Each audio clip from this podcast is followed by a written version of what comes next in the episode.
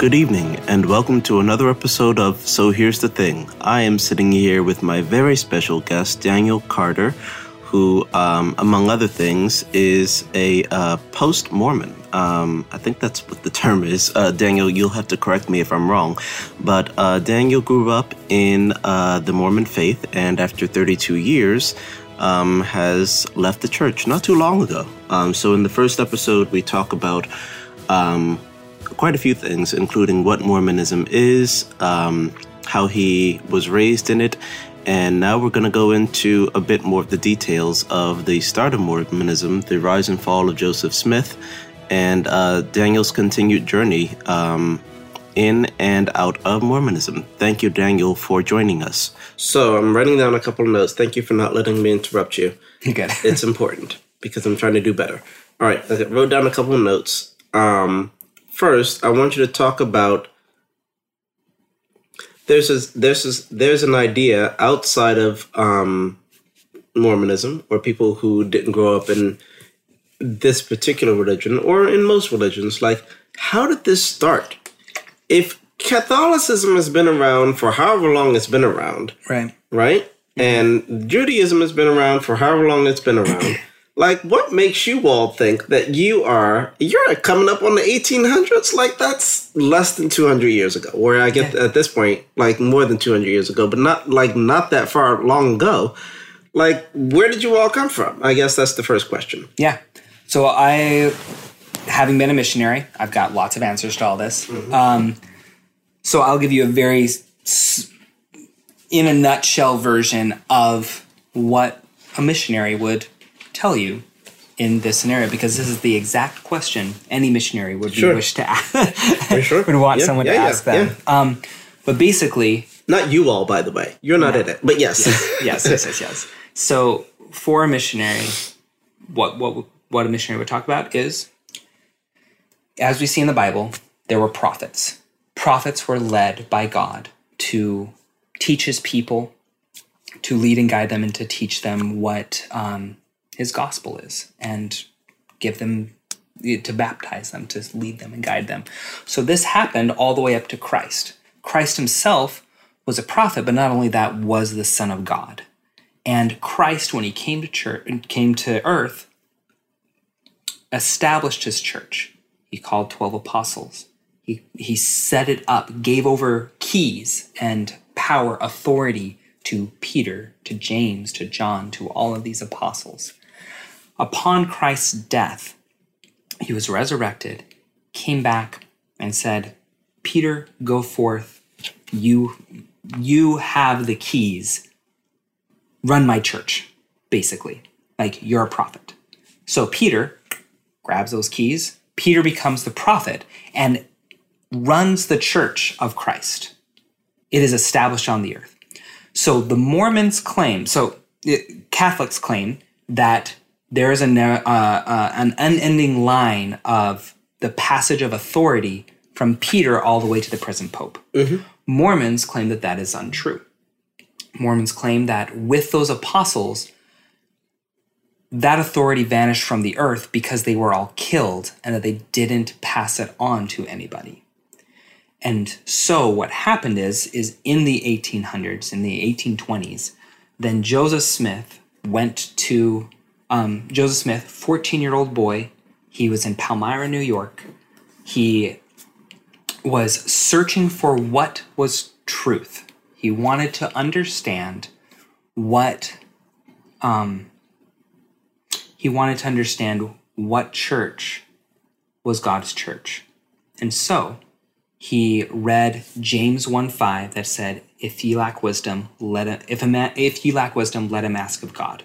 And he took that to heart, went into a forest near his house, which we call the Sacred Grove. And in New York. In New York. Okay. And he knelt down and he prayed to God. And what happened is that God and Jesus both appeared to him, and he talked with them, and they told him that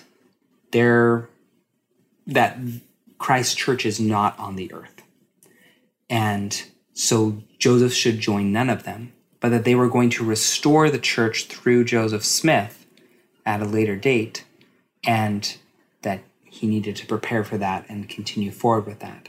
So that's what the Mormons call the first vision. And that's a huge thing. There are songs about it, poems about it. There are is that like a holy place about it. Palmyra? The Sacred Grove. Yeah, when I was when I was a teenager, I was part of a choir, and we actually went on a 2.5-week tour where we drove all the way from Utah out to New York and back and hit all the historical Mormon sites along the way and sang at tons of congregations and like different ward buildings, and we hit all the major Mormon sites, including the Sacred Grove. So I assume that was probably the first stop, right? The first stop is the Grove, and then it goes we drove from Utah all the way back. Okay. So we hit things along the way, both directions. But yeah, that's so he's in Palmyra. He gets this vision. The Lord says, "Hey, I'm giving it to you now. Go build a church."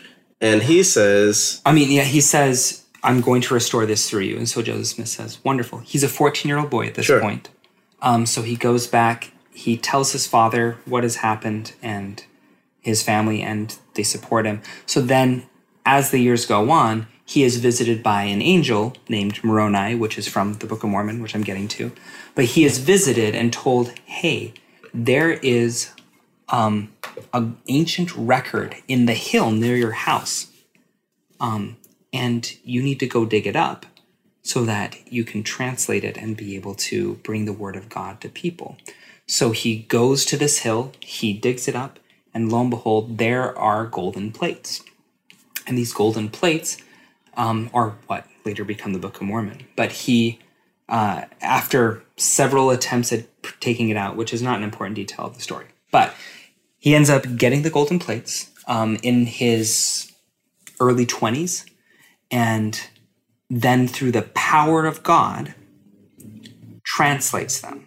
I can go into a whole thing on that. If you watch the South Park episode about Joseph Smith, they're actually on him looking into a hat with a seer stone and everything for the translation. It's all correct.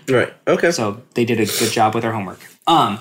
So he translates this golden book after several attempts, by the way. That was getting it from he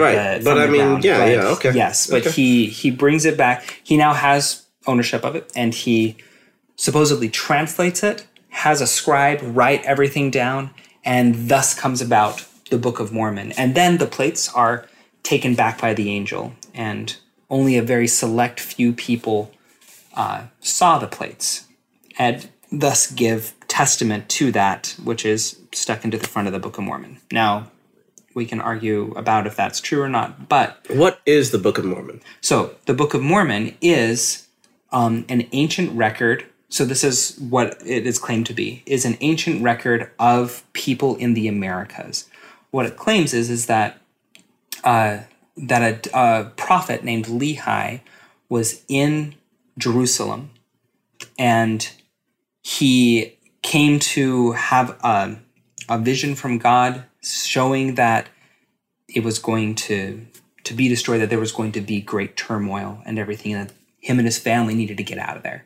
So they did. They got their own Bible, like biblical scripture, took it with them, and they skedaddled out of there. And they ended up building these big old ships. What year was this? 600 BC. Okay, so around 600 BC. Okay. And his son Nephi, which is what the first books are named after, he comes to be a prophet as well. He's the good son.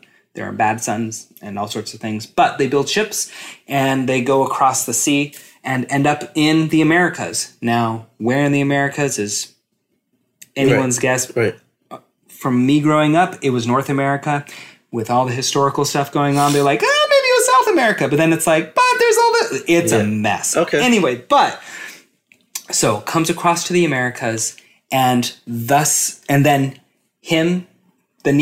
he establishes a group called the Nephites. His wicked brothers establish a group called the Lamanites, and they end up populating a huge area, which, when I was growing up, we were told were the Native Americans, that these were the descendants of Jews from Jerusalem.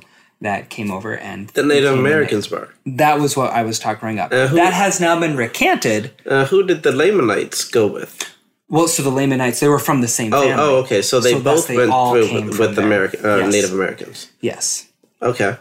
So there's this whole thing with all of that. But the Book of Mormon is the writing of the prophets from this people on the Americas and all of the different things that happened throughout it. Mm. And then in the end, in the 300 AD area, then a prophet named Moroni, his father actually, Mormon, which is who the book is called after, the Book of Mormon, he ends up taking all of these records that have been collected from all these prophets and he compiles a book, which is the Book of Mormon, binds it together, and then hands it off to his son Moroni, gets killed in battle, and then his son Moroni ends up isolating himself, writes a few last chapters in it, and then ends up burying it in what we call the Hill Cumorah, which is the hill that is by Joseph Smith's house, which is... So how did the writings become golden plates?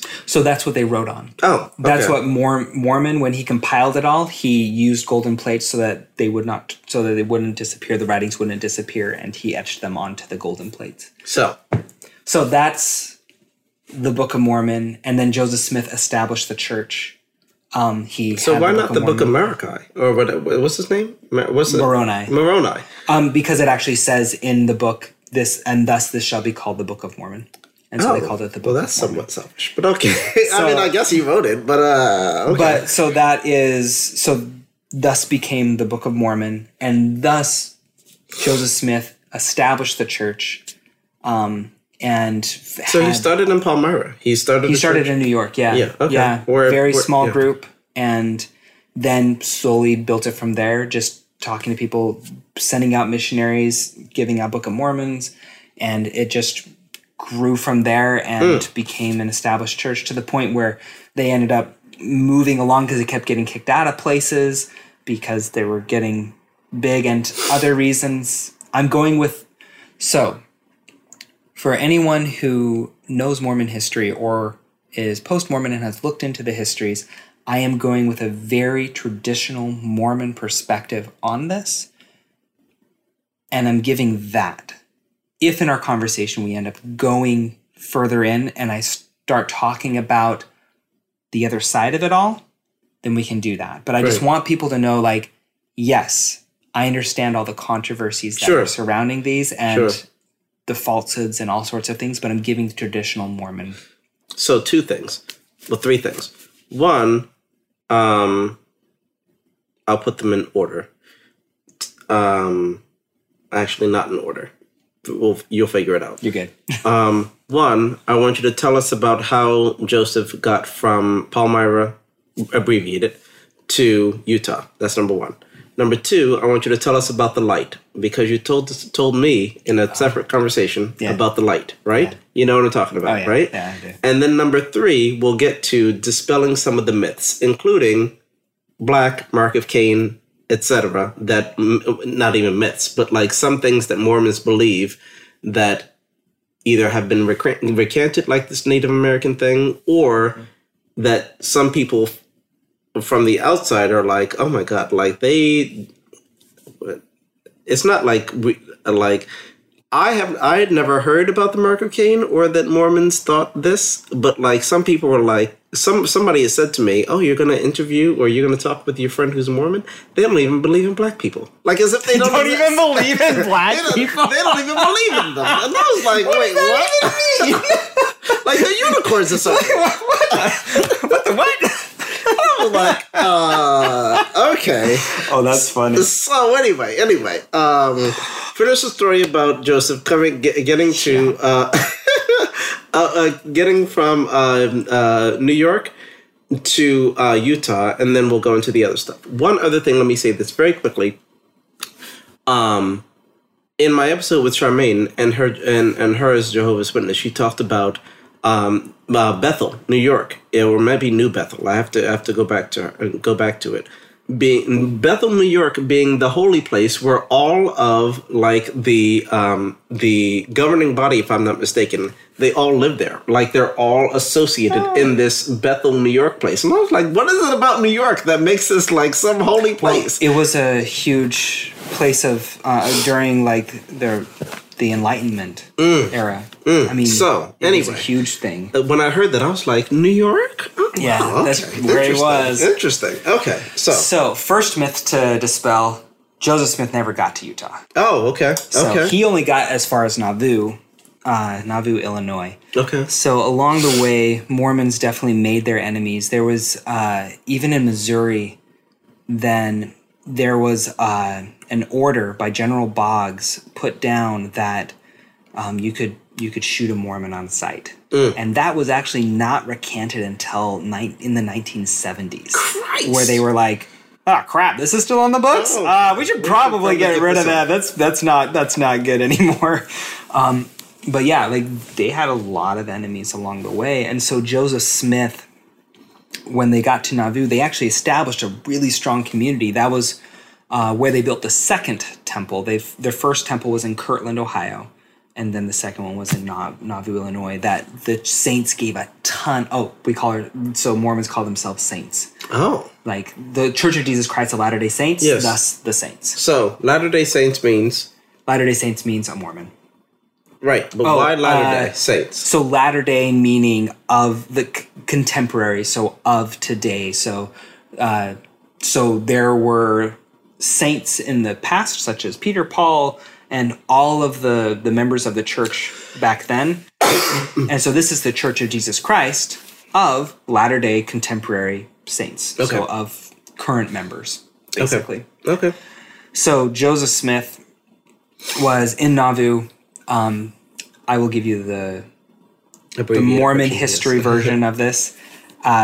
But he was hunted down and was given false charges, had false charges placed against him. He went to Carthage Jail, or Liberty Jail first, where this is where in New York, Missouri. This is in Missouri, Illinois, Missouri time frame, and so he was put in Liberty Jail, where he sat for a long time, was eventually pulled out, and then he ended up getting arrested again and put in Carthage Jail, where he was martyred, where he was killed by a mob, along with his brother Hiram and all sorts of stuff. So the martyrdom of Joseph Smith happened in Carthage Jail. From there, there was a huge debacle on who should be the next prophet. And he didn't have any children. He definitely had children. Okay. I mean, he had over 30 wives. Jesus. So that's. We'll do we really want to? Yeah, I'm like, do you want to get into believing yet? Yeah. That's a whole thing. So he had children. Okay. Yes. And so it was actually one of his children and Brigham Young who were kind of raised up. So there wasn't a structure for, oh, crap, who gets it? Right. So Brigham Young and one of the Smith kids ended up like having a debate and whatnot and like talked with lots of people. And there were probably other contenders, but they were the primary two. And the story goes that within one of these large debates, then the Smith boy was up there and he spoke eloquently, was great, sat down. And then when Brigham Young stood up, then it was as if the voice of Joseph was coming forth from him, and many saw the visage of Joseph upon him as he was speaking, and it was confirmed to the congregation that this man, Brigham Young, was to be the next prophet of God. So the congregation voted him in? Kind of a thing, yeah. Okay. It was popular vote at that point because there was no system. Okay. And so Brigham Young became the next prophet. After that, it was set up to where I'm not exactly sure when this was purposely put in, but today it is whoever has been an apostle the longest becomes the next prophet when the prophet dies. So that was set up somewhere along the way. But who makes the apostles? So apostles, when an apostle dies or a prophet dies, in other words, when there's a vacancy, right, then the apostles gather together, they pray over, they deliberate, and then they choose you will be the next apostle. And that is typically from the quorum of the 70, someone who has been around a while, right, but technically, it could be any male. Well, that's what I was going to ask. Oh, any man, first of all. Oh, yeah, no women. Right. Well, that's the first thing. No women. No. And it's not like if you, I mean, you're at the second below the prophet, right? You got the prophet, you got the 12 apostles, mm-hmm. right? You're not going to choose, what's the people who were in the congregation? Ward member? Yeah, you're not gonna choose a ward, right? You're gonna choose somebody from who's a ward member. Yeah, yeah, a ward is the congregation. Oh yes, but yes. Yeah, you're not gonna just choose someone from down there. You're gonna choose someone who has had a leadership position and has been with the church for a long time, and that shows themselves to be a very stalwart, like focused member of the church. So, second question, and this is related, when not to cut you off.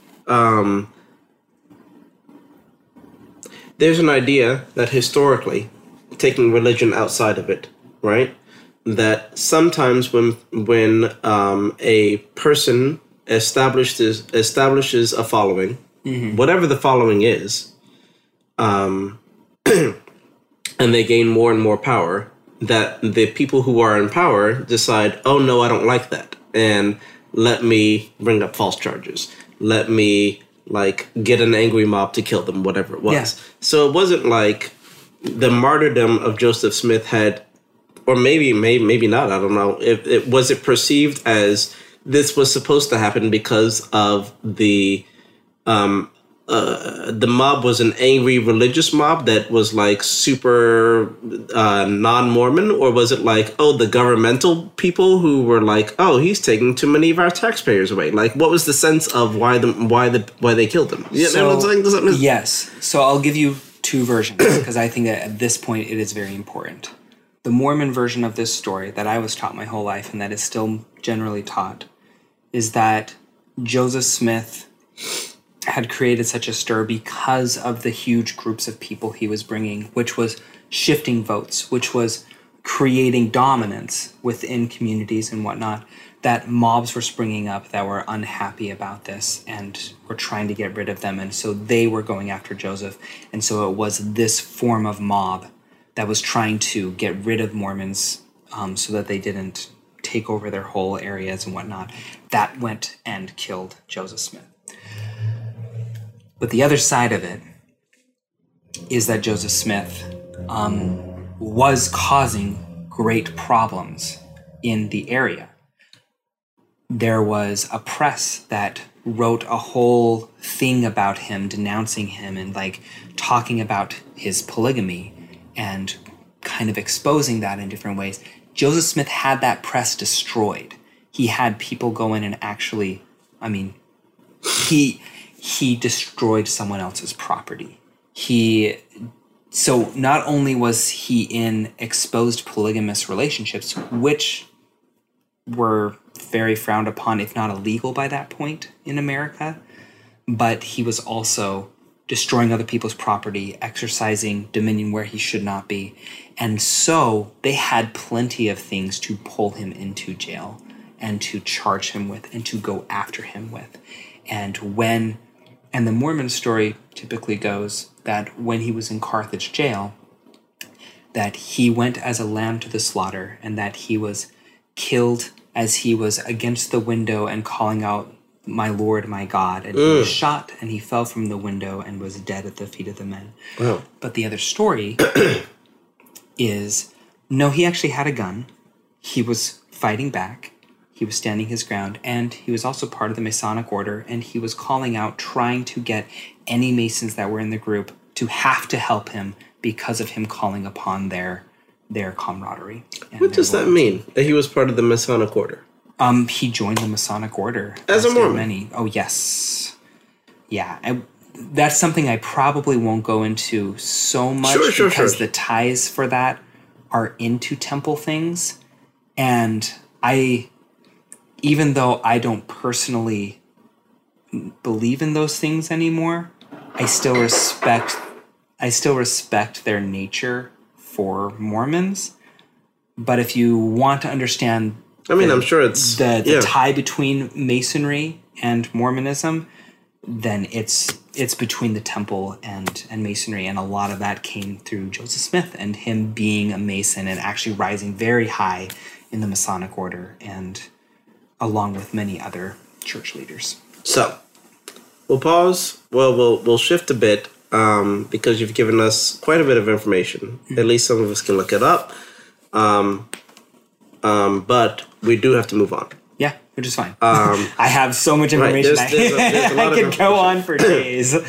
So, let's talk about what people think of when they think of Mormons, right? And yay, nay, kind of, so on and so forth. We'll go that. Okay. Mormons have... Well, let me say it differently. All Mormons practice polygamy. False. Okay. But some do. Okay. I assume there are different parts of Mormonism, like there are regular Jewish people, and then there's Orthodox Jews, and then there's etc. So when I say that there is practice of polygamy, I don't mean it in the sense that probably everyone thinks of it. Okay. So there are branches off of Mormonism, such as the FLDS. I mean, when you think of Jeff Warrens, he was not a member of the Church of Jesus Christ of Latter-day Saints. He was part of an offshoot group.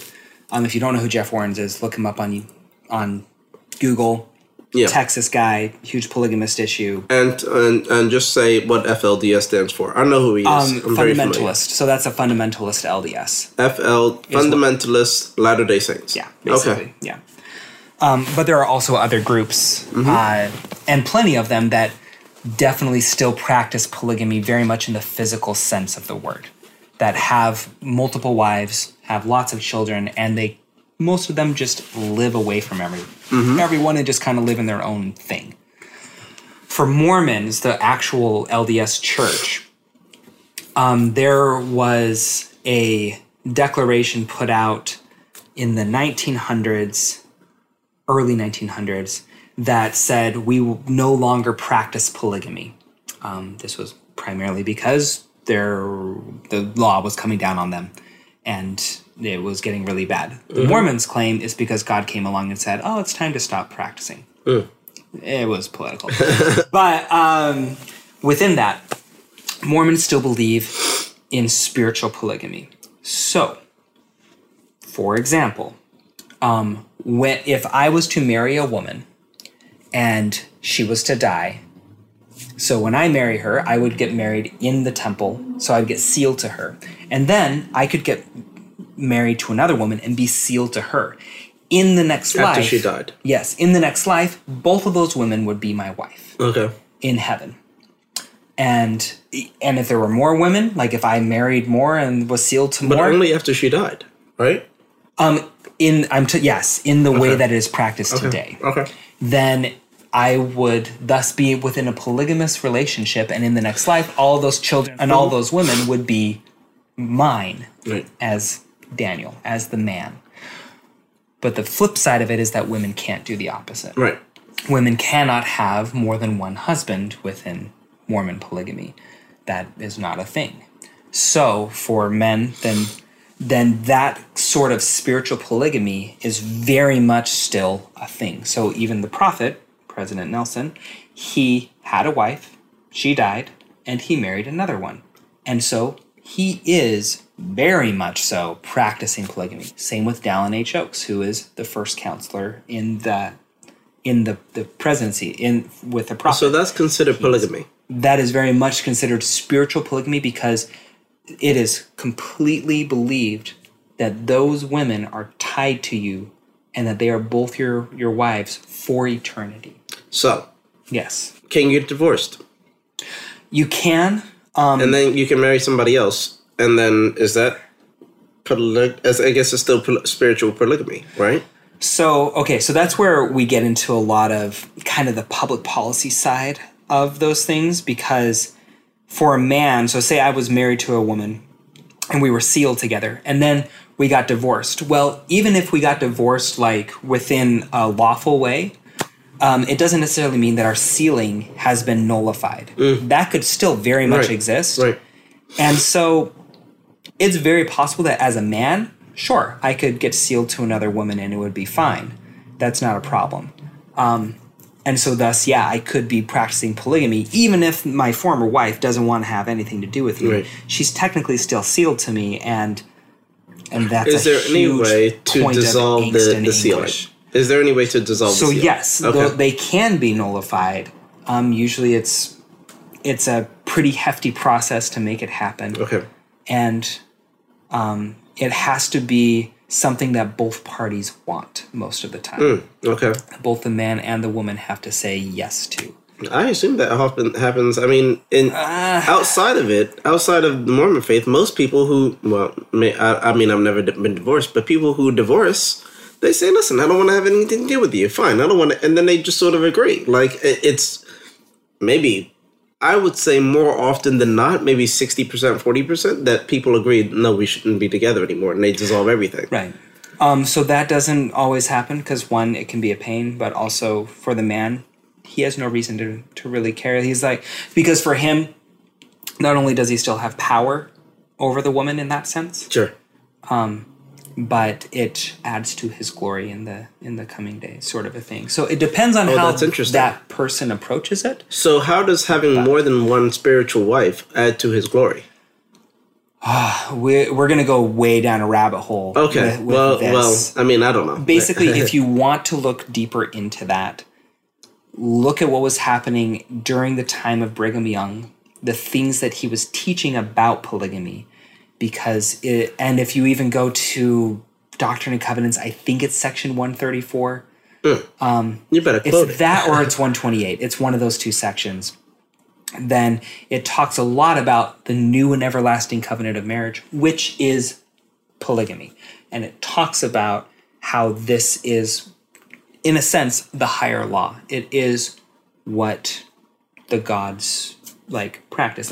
And so that is a point of doctrine that is debated, but it is something that is definitely still taught, especially culturally, that the more that you have attached to you, the greater your reach, the greater your joy can be. I mean, it goes back to how many souls you can bring to God. Amplifies the joy that you and those people receive.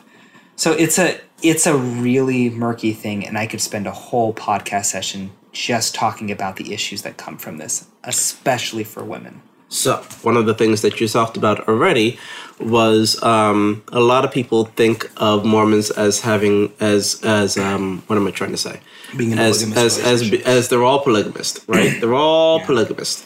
And I think one of the things that I said in the first part of the podcast, or much earlier, is that Mormons don't believe in black people. That's just so funny. Like, what the crap does that even mean? I have heard that many times. So, tell us about, I asked earlier about were there black Mormons, and you said yes, and there are Mormons of many faiths all around the world. But you also talked about the Mark of Cain. So, tell us about that and how that relates to Mormon culture, Mormon society, etc. Okay. So, I would be a terrible post-Mormon if I did not talk about the priesthood, which is the power of God that only men hold within the church to have the authority to do things and to exercise the power of God, how it was withheld from blacks in the early days of the church. The early days of the church, meaning starting with Joseph, or so after? Interestingly enough, not with Joseph, but with Brigham Young. Oh, interesting. Okay, yes. So Joseph didn't actually seem to have a problem with black people. Maybe to some extent, but for the most part, he was a very charismatic, open, loving man, and wanted to give his love to everyone. So there were black members of the church who received the Melchizedek priesthood and even temple ordinances in those early days of the church when Joseph Smith was still kicking around. Then Mormons went across to Utah, established themselves. Brigham Young took them there. And during that time... From Missouri or Indiana? From Missouri. Okay. From Illinois. Missouri, yeah. Brigham Young was there. He came to declare as revelation and doctrine of the church that that black members of the church were not to have the priesthood nor to have any of the temple ordinances because they were of the lineage of Cain, because they were marked. And he tell us who Cain is them. For those of us who are not religious. So I know who Cain is, but for those who are not Christian, in Genesis, the first book of the Old Testament, then we receive the story of Adam and Eve, and that they leave the garden, they come out into the world, and they are the first parents of everyone. And a few of their first children are Cain and Abel. Abel being, and so Abel was the good kid, Cain was the bad kid. Abel was loved of God. Cain had a harder time with all of it. And Cain ended up killing Abel. Because of this, he was cursed. And he said, "This is more than I can bear. People are going to kill me." And God said, "Then I will mark you." And he marked him. And what is said is that that marking was of black skin. And thus, Cain was marked, as were all of his descendants, and that is where black people came from. So that is reinforced in a few places within the Book of Mormon as well, where it talks about the mark on their skin and them becoming dark rather than fair as they were before, and that it there's several reinforcements of dark skin being the mark of Cain, or being as being away from God. So just to clarify, was it people of color or black people, right? So was it like Latino people, like Hispanic people, Asian people, etc.? If we're talking, you're talking about contemporary? Yes. Or I guess both. Yeah, I mean, if we're looking back at Brigham Young time, they actually would have you bring in your ancestry tree. And if you had any one of African descent within your tree, then you were denied the priesthood and temple ordinances. But you can still be a Mormon, but you just can't be a priest. Yes. Okay. So happily take your tithing money and happily let you be baptized, but you cannot hold leadership. You cannot have the priesthood as a man, which is the thing, and you cannot receive temple ordinances, nor be sealed, nor any of these blessings, because you're black. When you say be sealed, that means you can't marry anyone. You cannot marry in the Mormon temple. Wow. Okay. Yeah. So, which means you can't marry anyone, right? I mean, you could get married. I mean, I guess. But civilly. Right. You could be married civilly. But in the Mormons, so for Mormons, one of their big things is if you're married just civilly, you're married for time. If you're married in a Mormon temple, you're married for time and all eternity. So that comes back to that eternal perspective that we were talking about. Okay.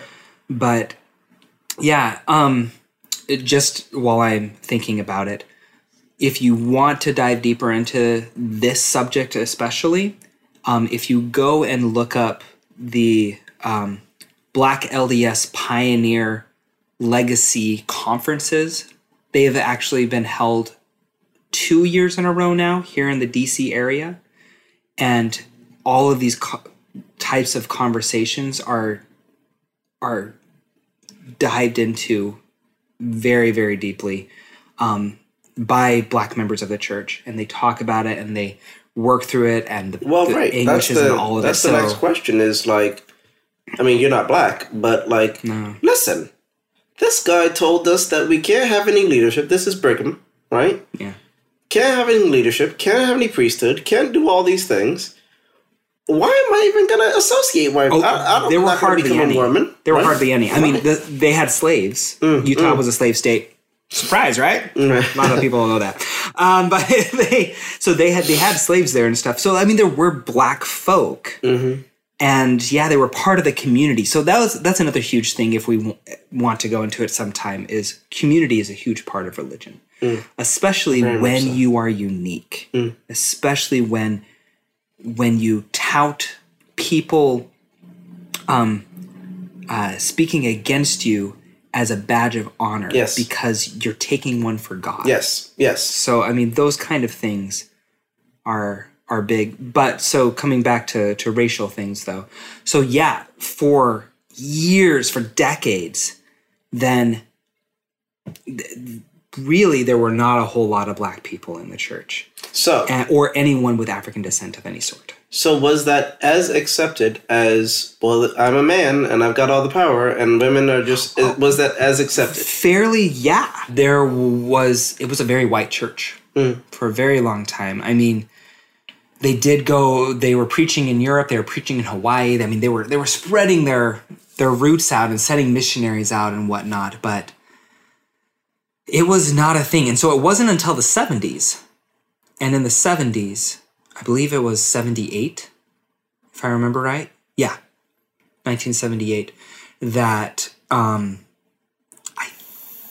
going to get it. I think it's Spencer W. Kimball. I'm going to go with Spencer W. Kimball. Prophet. It's either him or David O. McKay, but I think it's Spencer W. Kimball. You're talking very fast. I know. I'm sorry. It's because I'm like, I don't remember which one it is. But so one of the prophets in 78 finally said, guess what? God has come along and said that the ban on blacks and the priesthood is lifted and they're just like everyone else now. That happened in 78. That was a huge thing. And so how did that affect, like, again, I go back to, I'm looking at it from an outsider's point of view. Yeah. Like, listen, you all have downed us this whole time. For decades. Yeah. What, you think I'm going to come back now just because somebody changed their mind? What kind of people are you? You know what I'm saying? Yeah. Like if I'm a member of the black community, I am a member of the black. You very much are. And a missionary came to me and were like, hey, you know, and let's say it's the 80s or even the 90s. Oh, I know you heard that, you know, black people couldn't be priests or couldn't be sealed, but we've done away with that. I'd be like, so how do I know that? They would usually not tell people that. But you usually wouldn't learn about that till after you're baptized. Oh, okay. But well, I guess that was even if the you internet. Had, yeah, okay. Even if you had. So this comes back to missionary work, and this is a really big thing, because. When you talk with someone who has strong conviction, I mean, there's a lot of power in faith and conviction when someone is talking with you in those places, and a lot of different emotions can be brought up, a lot of different things. For Mormons, what they would claim is the Holy Ghost is going to speak to your heart and tell you that these things are true, that Joseph Smith brought God's church back to the earth. This is where the truth is. This is where happiness is. And this is where God wants you. Despite there being some of these hiccups along the way, this is the place of truth and where we have a prophet and where it's all wonderful. And so if you take this Book of Mormon, read it, pray about it, ask God if it's true, seek for it to see if it's true. All of that pulled together, that's a powerful marketing technique right there. It's like that can sway the hearts of many. And you like we'll get into this probably near the end of the podcast. Do you think that part of being a Mormon or part of the indoctrination of being a Mormon is cultivating and or sort of growing pods of people who are marketers or sellers?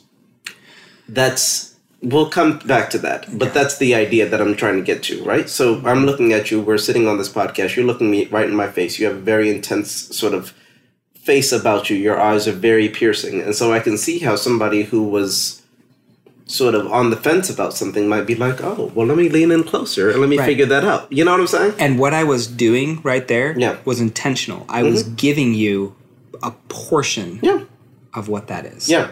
So we'll come back to that. But all right. Mormons believe that they'll get their own planet. Kinda. Okay. Let's talk about it. I mean, Mormons believe that, so this comes around to Mormons believe that they will be their own, that they will become like God. Mm-hmm. That they literally will become gods, that they will create their own planets, their own universes, their own, they will be creators, and that they will send down spiritual children, and that they will continue the cycle that our Heavenly Father, that God is doing right now with us. Good I do point. Want to note, though, that particular thing not talked about while you're being taught the missionary lessons and stuff. Like that's usually a deeper doctrine that comes along later on after you've been baptized and been in the church for a bit. Okay. It's not usually something that people market with. So one of the things, and I wanted to circle back to baptism for just a second. As I've been doing these podcasts and talking even offline with a lot of folks, about their religions or their backgrounds or whatever it is, sometimes it's a decision and sometimes it is assumed. So in Charmaine's case, she was born into a Jehovah's Witness family, but there was a point where she had to make a decision, and I think she's 12 or however old she is, I'd have to go back. They ask her, hey, do you want to be baptized? And I think that that's the same in some other religions where, maybe you're baptized as a baby, they sprinkle the water or whatever it is, but then you don't really become baptized until you're of age and you have some sense of, okay, what am I really getting myself into?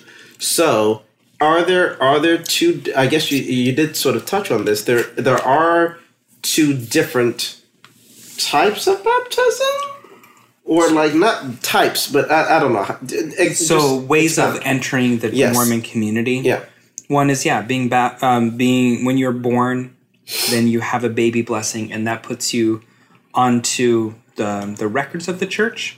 Right, because here you are, you're in this family, and this family goes to church, but you are not considered necessarily an actual member. So you're on the records, but you're not necessarily a member until you are baptized, which can only happen at the age of 8 or after. Okay. You have to be 8 years old, which is very debatable if that's really a decision at that point. For most people, it's everyone else is doing it, I'm going to do it too. Right. Let's talk about indoctrination and being so inside the faith. In some religions, including, I think that Charmaine touched on this a bit, crimes that are committed, including rape, and that are committed within the faith, stay within the faith. They're not reported. They're not like, it's not like we don't talk about it. We just, this person raped this other person. And then there's a whole two witness thing. Go back to episode 3 of the podcast, I think, and you'll hear that. But talk a little bit about how Mormons deal with crimes within their own community. I mean, it's similar. That was part of that podcast resonated with me because of that. Because, if someone does something bad, no matter what it is, they're supposed to go to their bishop. Right. They're supposed to talk to them and counsel with them and confess their sins and work with the bishop on repentance. And on repentance. On repenting, okay. Yes. And changing and forgiveness and all of that good stuff. And it is not encouraged to go to the authorities. It is not encouraged to do any of that. And if the bishop has any questions, there's actually a hotline that they can call that sends them straight to the lawyers that the church has. And they give them instructions and help them along with that. There's not a hotline for members. It's only for the bishops. But it's something that with the internet being a thing now has become more and more exposed. Excuse me. You're good. Are all of these issues of sexual harassment or sexual abuse or... let's say you're a board member, right? Uh-huh. And you find out that I can't imagine who's above boards. Stake. Stake. Oh, the stake. Right. Stake president. Right. So the stake president has been embezzling. Mm-hmm. Right, which is not like a it's not a person-to-person crime. But it's a crime, right? Yes. So if that was found out within the church organization itself, most likely, but not necessarily, the stake president would be released from his calling, meaning he would have to step down. But then he would just work with his bishop on repenting from that sin. I would not assume that it would be reported to authorities. Because then it gets in the press, and then there's a stain against the Mormon church. Yes. Okay. Very Scientology-esque in that kind of regard. But, it's... so if the... Say that, that some teenager raped a girl, then if that was brought to the bishop... it probably would never find its way to the police. It would be, sometimes boys are boys and they have a hard time taking care of these things. And this isn't good, but we've got to work on forgiving and forgetting and working through this. Is it worse for? And let me ask this. And I'm trying not to dwell too much on this topic because we have a lot to talk about. Is it so? In that instance, you talked very much about. I guess in the last couple instances, we talked about males committing crimes, right? Mm-hmm. Right? So you got a teenage male raping a female, right? You got the, what do you call this? The state president, who's a man, probably, right? Yes, is a man. Embezzling. What happens if it, I can't imagine, but is it if a woman commits a crime, whatever the crime is she reported to the authorities more readily? No, it would all be kept pretty much in there, unless there was threat to life, okay, which is a very HIPAA law sort of a thing. But if there was that sort of thing, more so, that's going to be reported. But outside of that, so much is just taken care of within the confines of that and according to Mormon culture and Mormon perspective, which is super, super damaging. Being in this church for 31 years and going all the way through it as a young single adult, all the way through my 20s and everything... I cannot tell you how many conversations I've had with especially my female friends about just how messed up they became during their childhood because something happened to them. They went to their bishop to try to work it through, and instead it was taught to them to just force it down and put a cap on it and keep smiling. So very much like Charmaine's experience. Yes, very much. In some ways better, some ways worse. In her in the instance she was talking about, there was this whole two-witness thing. Well, two witnesses had to have seen it for it to have happened. Yeah, that's used in other contexts, right. But not for something like this. Oh, okay. But similar in that way, and it's all kept within... And yeah, but even if people are definitely a man would be believed much more readily than a woman would be, for sure. Mm. And she also talked about very quickly about her experience going into the church and being pregnant, right? And now everybody's looking at her and she's not married, right? Oh, yeah. So everybody's looking at her that's the unmarried whore, you know what I'm saying? Yeah. Sex out of marriage. So here is one of the craziest things taught in the church is that adultery or fornication, so sex outside of marital bonds, is the sin next to murder. And wait a minute. So you all are going out teaching this as missionaries that this is the thing. And I believe this wholeheartedly until a few years ago. And people in other countries are believing this. What have I been doing? Oh my God. Oh right, yeah. Wow. Totally. Oh wow. Okay, go ahead, keep going. Yeah, but can you imagine? How the whole context surrounding chastity and sexuality within the church is one of the things that I have the hardest time with because I know the damage it did to me and that I've had to work through and to so many of all of my peers. And I mean, we have this whole group of people coming into their 30s that are virgins because they've been taught that sexuality and connecting with people in intimate spaces like that is bad unless you're married. Right. And if that's not going to mess you up personally with your personal self-image, your personal connecting with people, always second-guessing and asking yourself, where's the boundaries? And then especially for women, being told that they are the ones that are really supposed to set the boundaries because men just can't hold themselves back, and so they've got to help them out. And, like, they're... That must be super difficult. And that it's super evil. Because it's next to murder. It must be super difficult outside of it. Because inside of the Mormon faith, it's easier because I'm a virgin, you're a virgin, we're both virgins. Yes. Right? And it's okay, like we understand that there's this shared understanding of, well, this is what the tenets say. So it's kind of sucks, and I feel, you know, my hormones or whatever it is, and I'm feeling kind of, some kind of way. Right. But this we're in is the what same the pact. Right, we're on the same. We have this shared understanding. Yes. Outside of it, I can't even imagine. Yeah. I cannot imagine. So that, like, just jumping forward, just for a hot second. Sure. That was one of the things that was so difficult for me when leaving, is being like, man, I'm gonna start dating outside of Mormonism, and I'm a 31-year-old virgin, now a 32-year-old virgin. How does that even work into dating? Because I'm assuming pretty much everyone that I am going to be dating has had sex multiple times. And I'm going to be coming... multiple times. Well, many, many, many times. I mean, I'm going to be dating 30-plus year olds. Yes.